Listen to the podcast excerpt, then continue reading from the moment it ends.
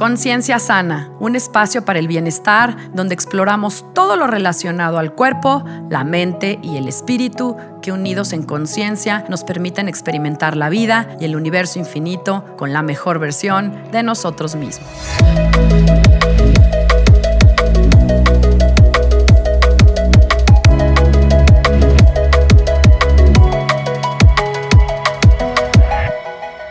Hola, yo soy Sandra Romero, host del podcast Conciencia Sana, y te agradezco que estés conmigo en este espacio, aquí y ahora.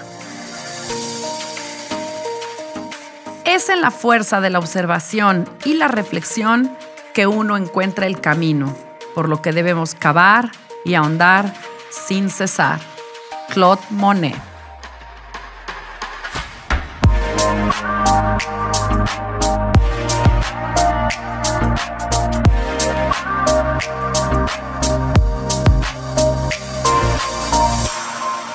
Bueno, ya que estamos con Monet, este pintor ha llamado mucho mi atención por su visión o acercamiento a este tema de la observación. Y es que él agarraba un tema y exploraba su verdad desde muchas perspectivas. Por ejemplo, si hablamos del agua, pues él trataba de reflejar todas las aguas, digamos, que fueran tranquilas y calmadas en una escena. Y en otra también él mismo mostraba la perspectiva de las aguas salvajes y enojadas, por decirlo así. Y en este sentido, pues la práctica o el trabajo de Monet, pues era explorar el espectro completo de lo que él consideraba que era su verdad. Y la verdad es que me encanta la enseñanza de Claude Monet porque él dice que no podemos acercarnos a la verdad sin observar a ambos. La perspectiva del beso del sol, pero también la de la nube negra. Y esto todo me lleva a reflexionar que la observación es sin duda un regalo. En el episodio pasado que hablamos sobre la responsabilidad, cerré precisamente con este asunto de observar atentamente, sin juicio, a todo lo que somos y no somos. Porque de este trabajo de observación, de examinación tanto de, lo interno, de nuestro mundo con, discernimiento, pues es que podemos encontrar reflejos de la verdad y nos daremos cuenta que la verdad está ahí expuesta mucho más allá pues de lo que podemos ver a primera vista. Y es que si hablamos de la verdad, observaremos que también esta es multifacética, que tiene que ver con una serie de variables, de tiempos, de espacio, de perspectiva, de ambiente, de temporada, bueno, hasta de geografía. El otro día me decía un maestro y chamán me decía, yo puedo señalarte el rumbo del norte desde, desde donde yo estoy parado, pero si tú estás del otro lado, el rumbo del norte apunta hacia mí, me decía. Claro, y es por ello que no podemos ser cuadrados, cerrados, creer que lo que ven nuestros ojos es la verdad absoluta. Es justamente con esta curiosidad y con la voluntad de explorar pues que las, posibilidades se, se abren ante nosotros, para nosotros, para profundizar, para expandir los horizontes y bueno, por ende la conciencia. Pero el trabajo de observación requiere que estemos presentes, atentos. Y claro, que donde sea que estemos parados, también tengamos claro que tendremos una visión limitada de las cosas, de la realidad, de la verdad. Pero si tenemos un corazón abierto a todo esto, nos abrazarán nuevas posibilidades. Y bueno, es así que el día de hoy me acompaña para hablar de este hermoso tema Eloísa García, que es una gran y antigua mía, amiga mía, que lleva años dedicada a la observación a través de la fotografía y bueno, gracias a la oportunidad que la vida le ha dado de vivir en muchos lugares de este planeta, pues es que le han permitido darse cuenta de este regalo de la observación. Pues, queridísima Eloisa, muchas gracias. Bienvenida a este espacio. Ahora sí que eh, debemos de compartir también con quienes nos escuchan que, ah, cómo nos costó trabajo juntarnos. muchas gracias, San. Encantada de estar aquí. Porque además, pues tú estás, estás ahorita en Europa, pero bueno, eres una viajera del mundo. Y por eso es que vamos a hablar de este tema tan bonito que es el tema de la observación, porque te ha tocado a ti pues, observar mucho, ¿no? Y creo que por eso es que también te estoy invitando a este espacio, porque creo que tienes mucho que compartir desde otra perspectiva distinta. Así que bienvenida. lo que se, lo que se pueda, digo, ha sido, no ha sido un trayecto tan largo, pero ya llevamos bastante recorrido. Entonces, sí, así, he sido observadora en diferentes puntos, digamos. cuéntanos, cuéntanos, ¿a qué te dedicas, Elo? A ver, yo soy comunicóloga de carrera, estudié comunicación en la Universidad Iberoamericana y desde ahí me empecé a enfocar en la fotografía, aunque ojo, tenía ahí un amor tremendo por las artes escénicas y lo sigo teniendo, por supuesto, porque soy bailarina de corazón, como tú bien comprenderás. bueno, es que sí, vale la pena también compartir que somos, nos conocimos bailando ballet. O sea, finalmente crecimos bailando juntas. Crecimos bailando juntas y yo creo que eso no se quita nunca y ese amor por las artes tampoco desaparece tan fácil. Entonces yo, pues sí, estaba muy enfocada en las artes escénicas, pero desde que estaba estudiando comunicación, me di de baja este, un poco de la Ibero para poder estudiar fotografía. Y fue mi primer acercamiento con la foto. Pero después me, siguió, me siguió jalando. Después de de graduarme de comunicóloga, me siguió jalando las artes escénicas y cuestiones este, de producción ejecutiva en medios audiovisuales.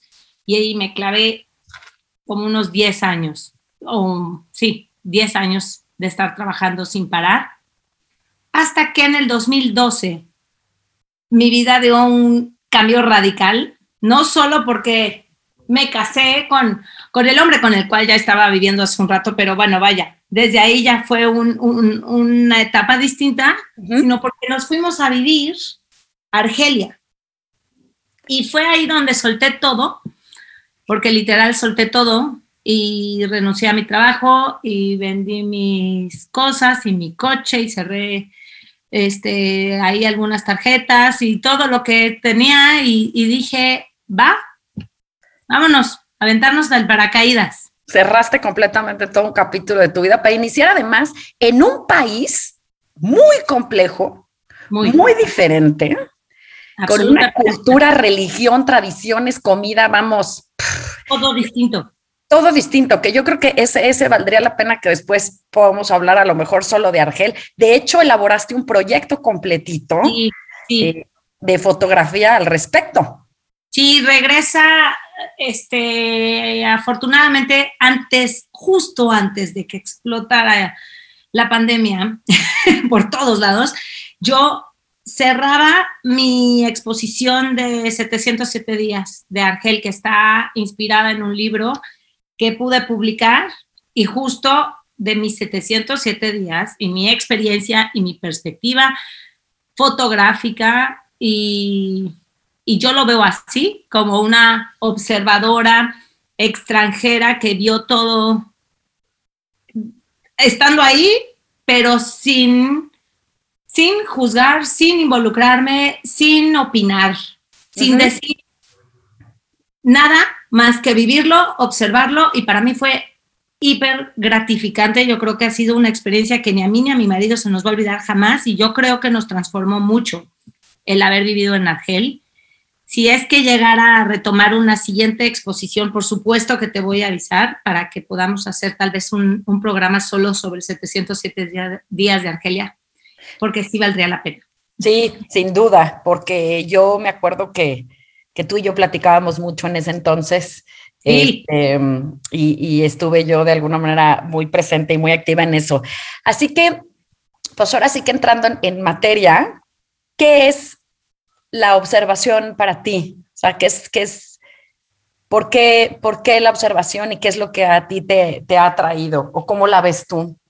Pues justo yo creo que a raíz de, de, estar en un país tan inmensamente distinto en cuestión geográfica, cultural, religiosa, en costumbres, como tú lo dijiste hace rato, y te vuelves como pues a veces sentía, le decía a Carlos que a veces eh, aprendí para estar en las calles y, no sentirme abordada o, eh, digo, la verdad es que mi físico me ayuda mucho y siempre lo voy a decir.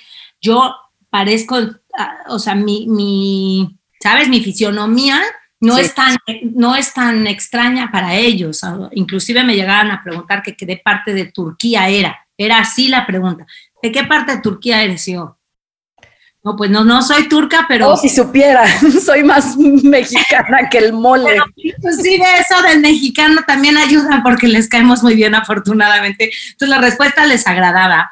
Y nadie, nadie nunca tuvo, o sea, tuve un par de experiencias ahí extrañas que, en fin, no vale la pena este, aunar en eso. Pero a lo que voy es, comencé a adquirir una postura muy extraña que nunca había hecho en mi vida, que es caminar sin ver a nadie en específico, porque soy alguien que siempre ve mucho a los ojos, que estoy viendo a las personas así directamente. Aprendí el eye contact famoso, ¿no?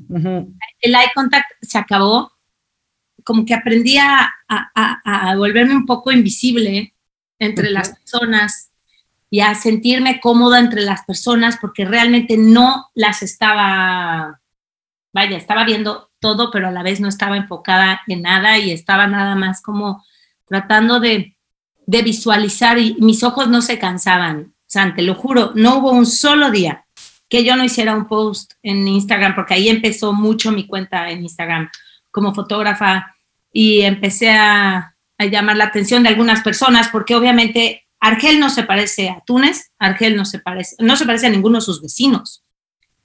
Y lo curioso es que nadie de prácticamente nadie ha ido a Argelia, que yo conozco. O sea, es un país que tienes que ser invitado para poder ir a Argelia. O sea, no puedes decir yo me voy a ir de vacaciones a Argelia. No.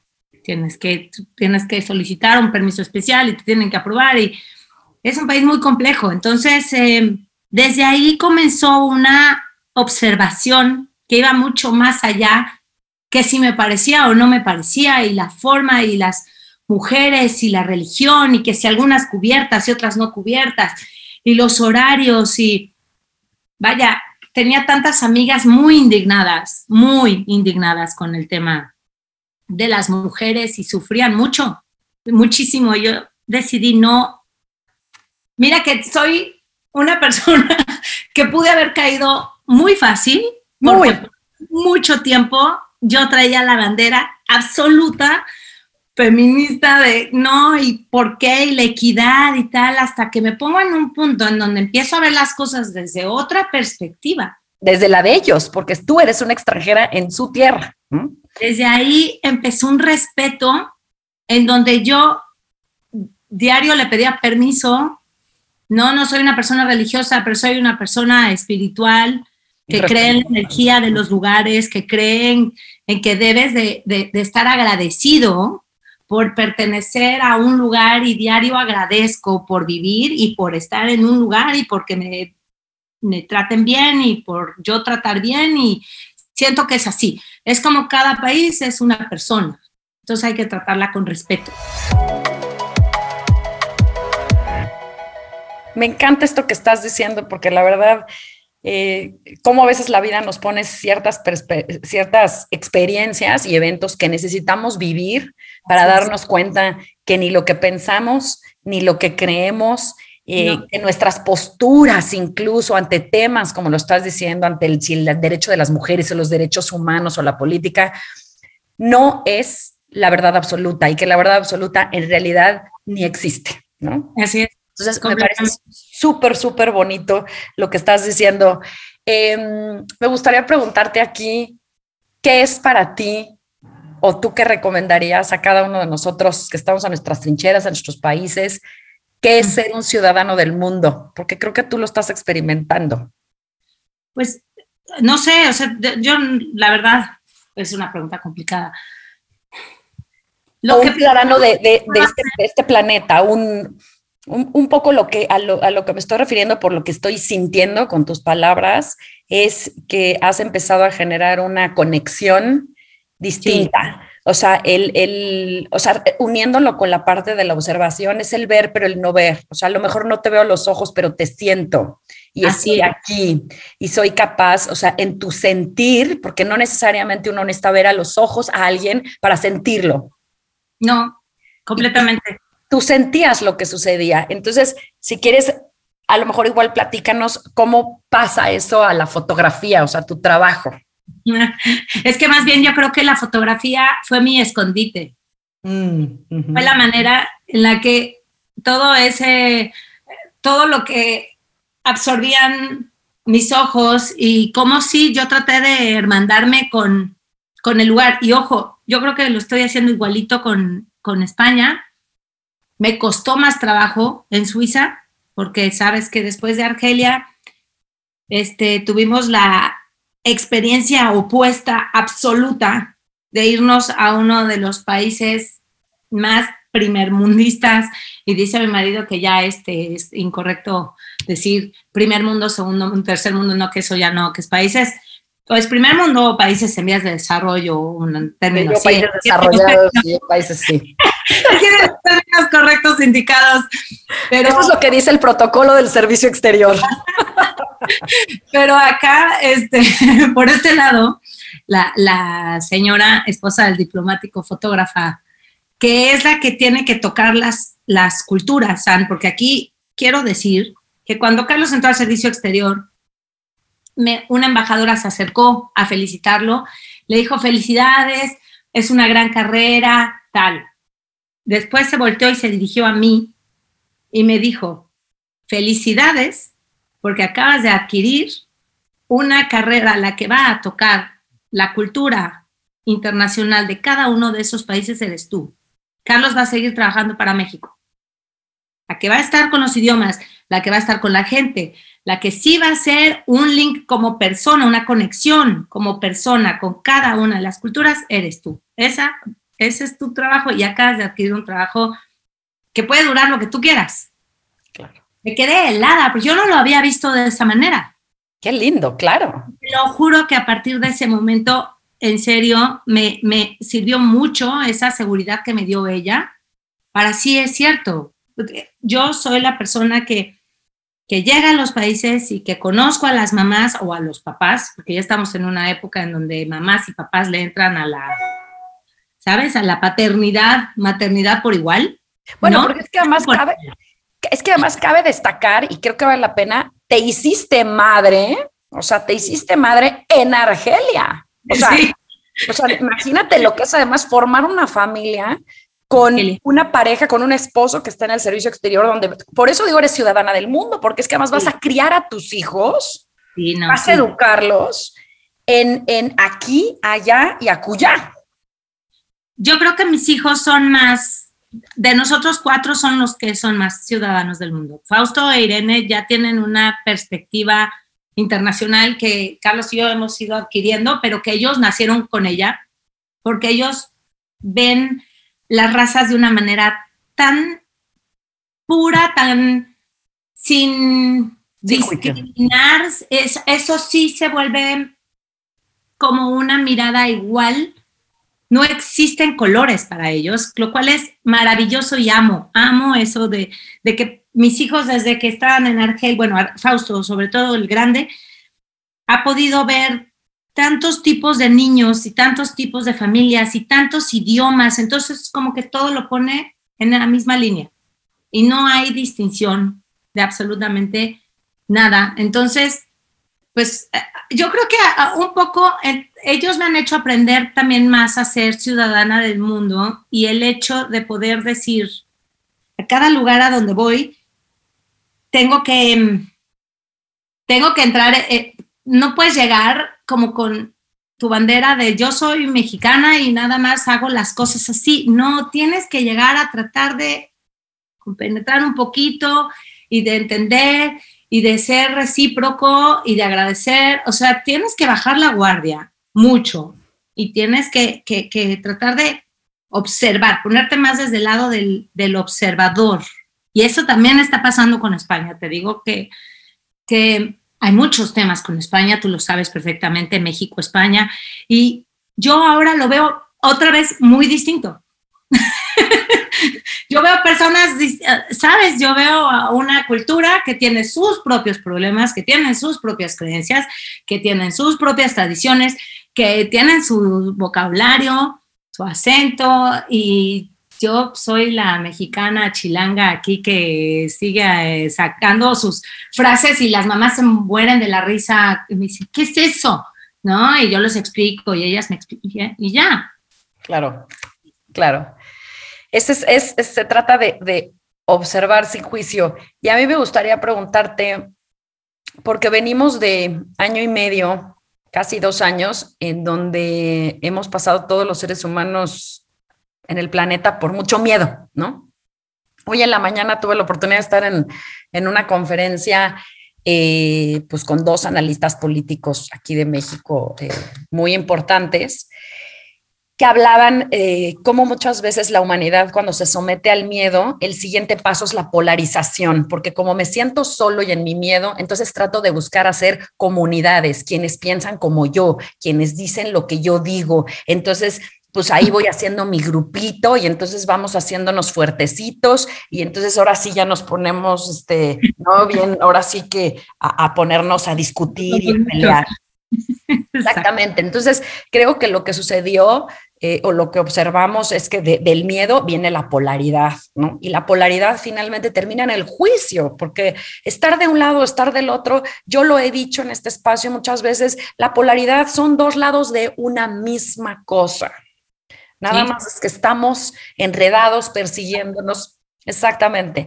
Y, y es muy lindo que tú a través de la fotografía compartes en tu trabajo el que, dentro de la misma mirada hay, o sea, hay muchas miradas a lo mismo, a una misma persona, a un mismo objeto, a una misma ciudad, pero ¿cuál es la diferencia de hacerlo sin juicio?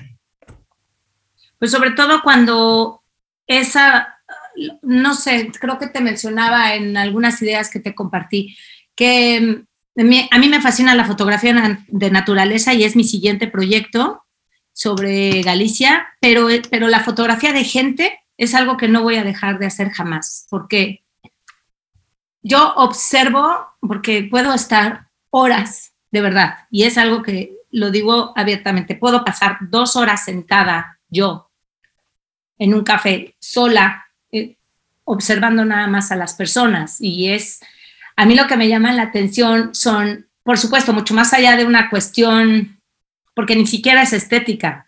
Yo no, no soy retratista, yo no siento a la gente en un, en un set y hago que se vean acá increíbles. Me encantaría hacer eso, seguramente es muy divertido, pero mi fotografía va mucho más allá como una cuestión natural, como una cuestión de calle, como una cuestión de los seres humanos en su día a día, en un minuto cualquiera. Y y va mucho más allá que si este niño se ve así o si ella está tal. Simplemente me llama la atención la profundidad y el universo que somos cada uno. Y eso, eso a mí no me deja de intrigar, pero es más una intriga y es más una admiración.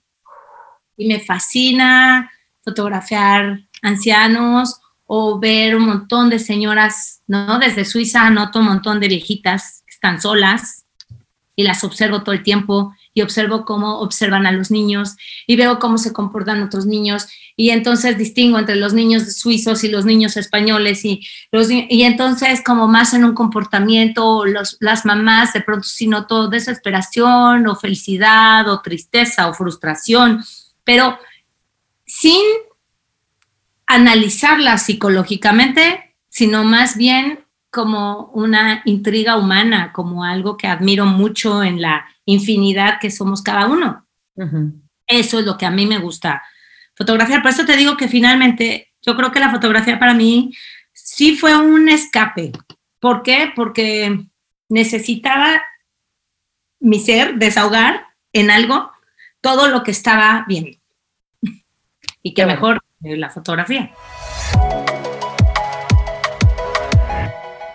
¿Qué es, qué es tu, cuál sería tu mensaje con tu trabajo eh, como fotógrafa? Por ejemplo, has tenido exposiciones y cuál, cuál es tu mensaje hacia todas las personas que, que van y observan y ven tu trabajo.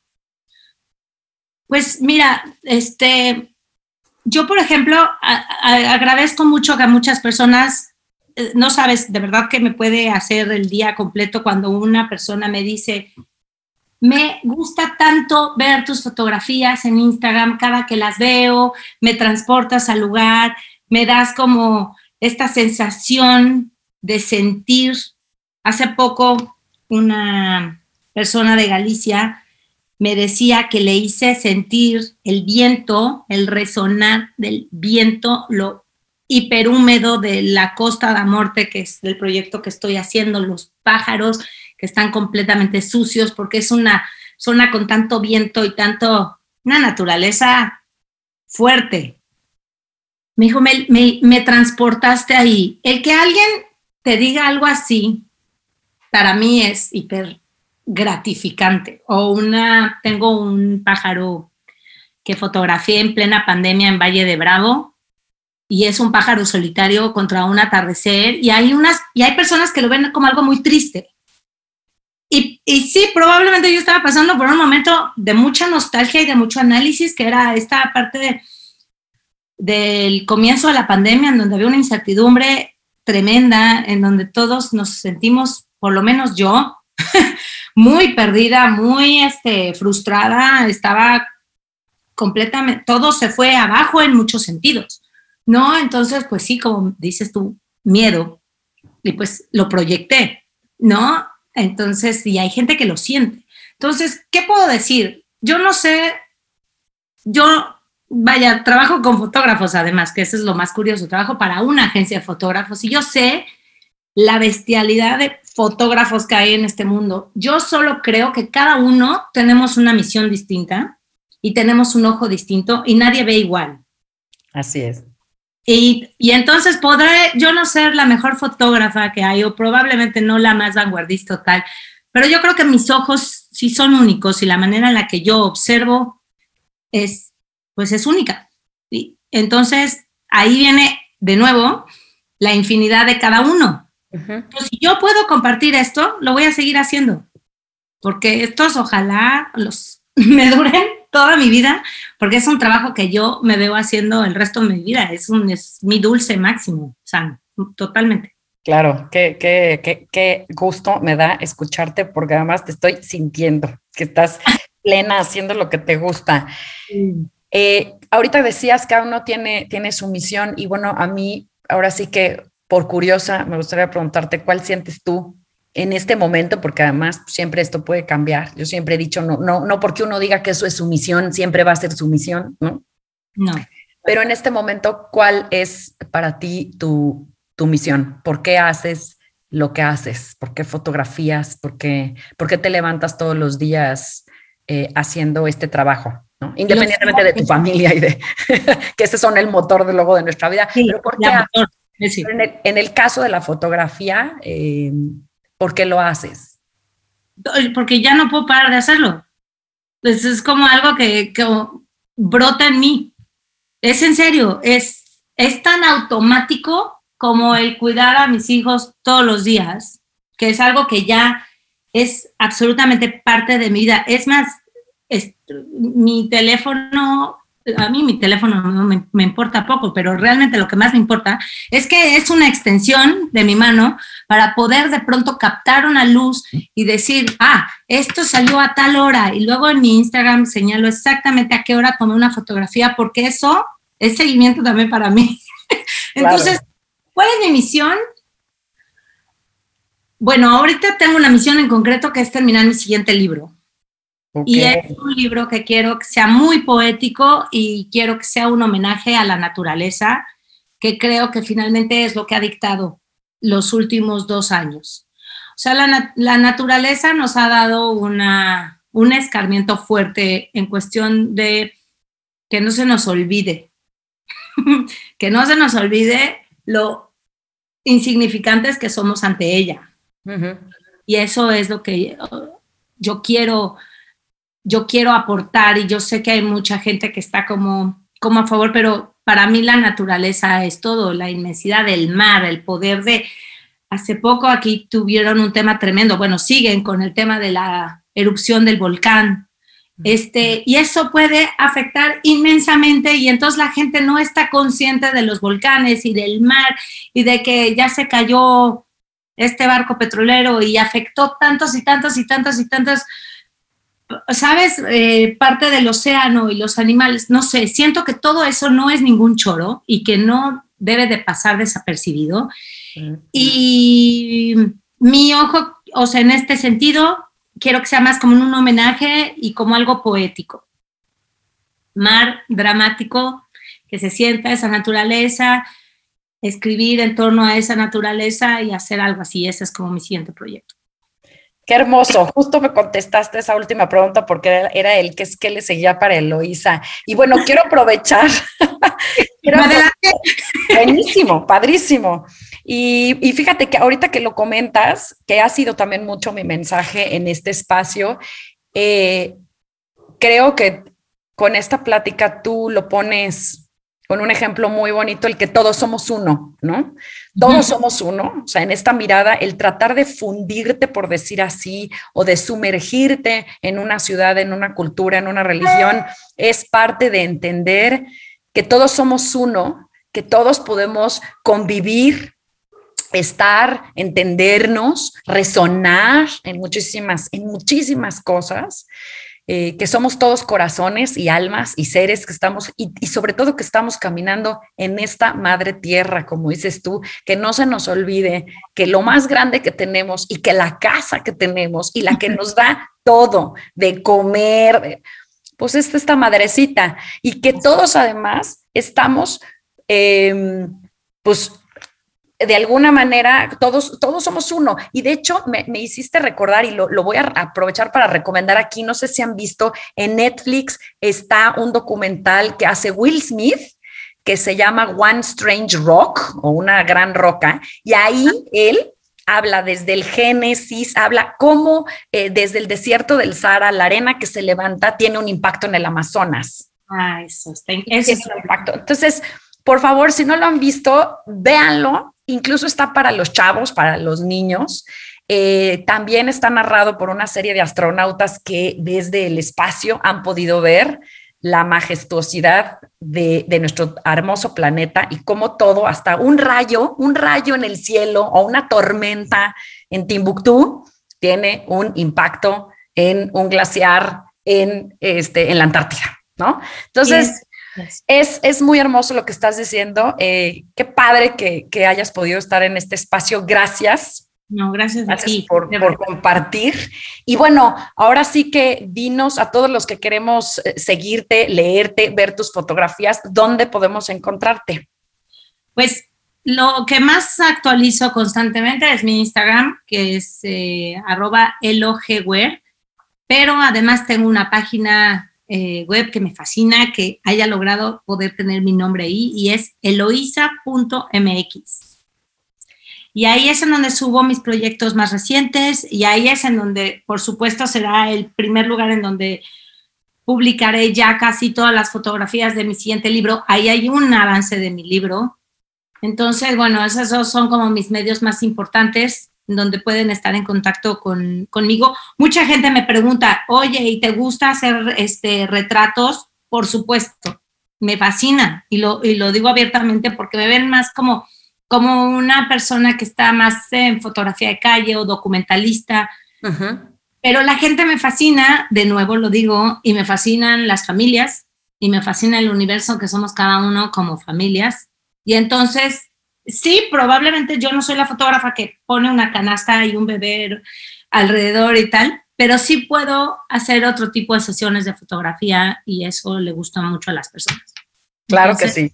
Qué padre, qué increíble. Elo, ¿hay algo más que, te hayas quedado que quieras compartir con, nosotros? Ah, solamente que creo que el aprendizaje más grande que me ha dado el trabajo de mi marido, porque vaya, el trabajo de mi marido finalmente es el que me tiene viajando por todo el mundo y se lo agradezco directamente.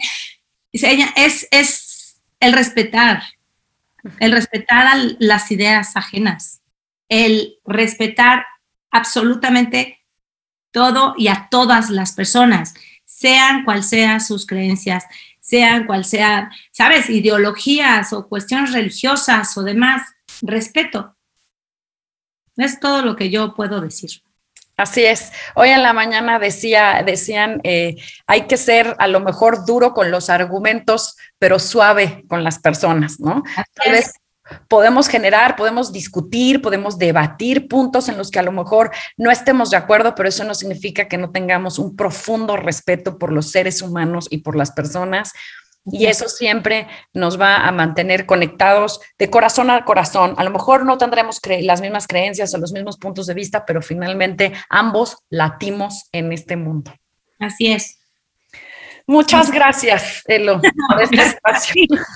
Encantada de platicar contigo y de verdad te voy a avisar si se hace este tema de Argelia para que platiquemos más de Argelia. Seguro, tenemos pendiente el capítulo de Argelia. Muchas gracias. Gracias. Bueno, pues buenas noches por acá. Bye, San. Para cerrar, mi mensaje es que nunca es tarde para convertirse en un observador y disfrutar de este gran regalo de la vida. Porque observar, como lo he dicho varias veces en este espacio, no es sobre hacer juicios de nada ni nadie. No hay buenos ni malos acá. Es sobre observar al mundo a tu alrededor, sobre estar alerta, sobre observar los lenguajes, las palabras, los actos y hasta las voluntades internas y externas.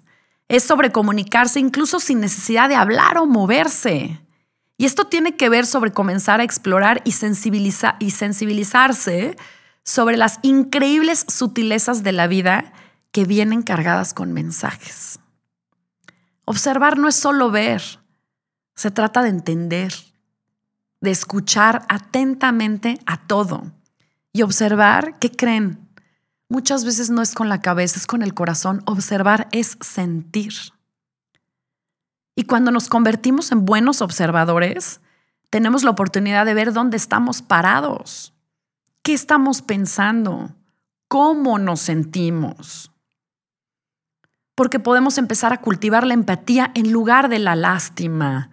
Podemos compartir y dejar el egoísmo, de lado porque el que observa no es cruel, no es indiferente ni es apático. Porque cuando juzgamos, el precio es bien caro.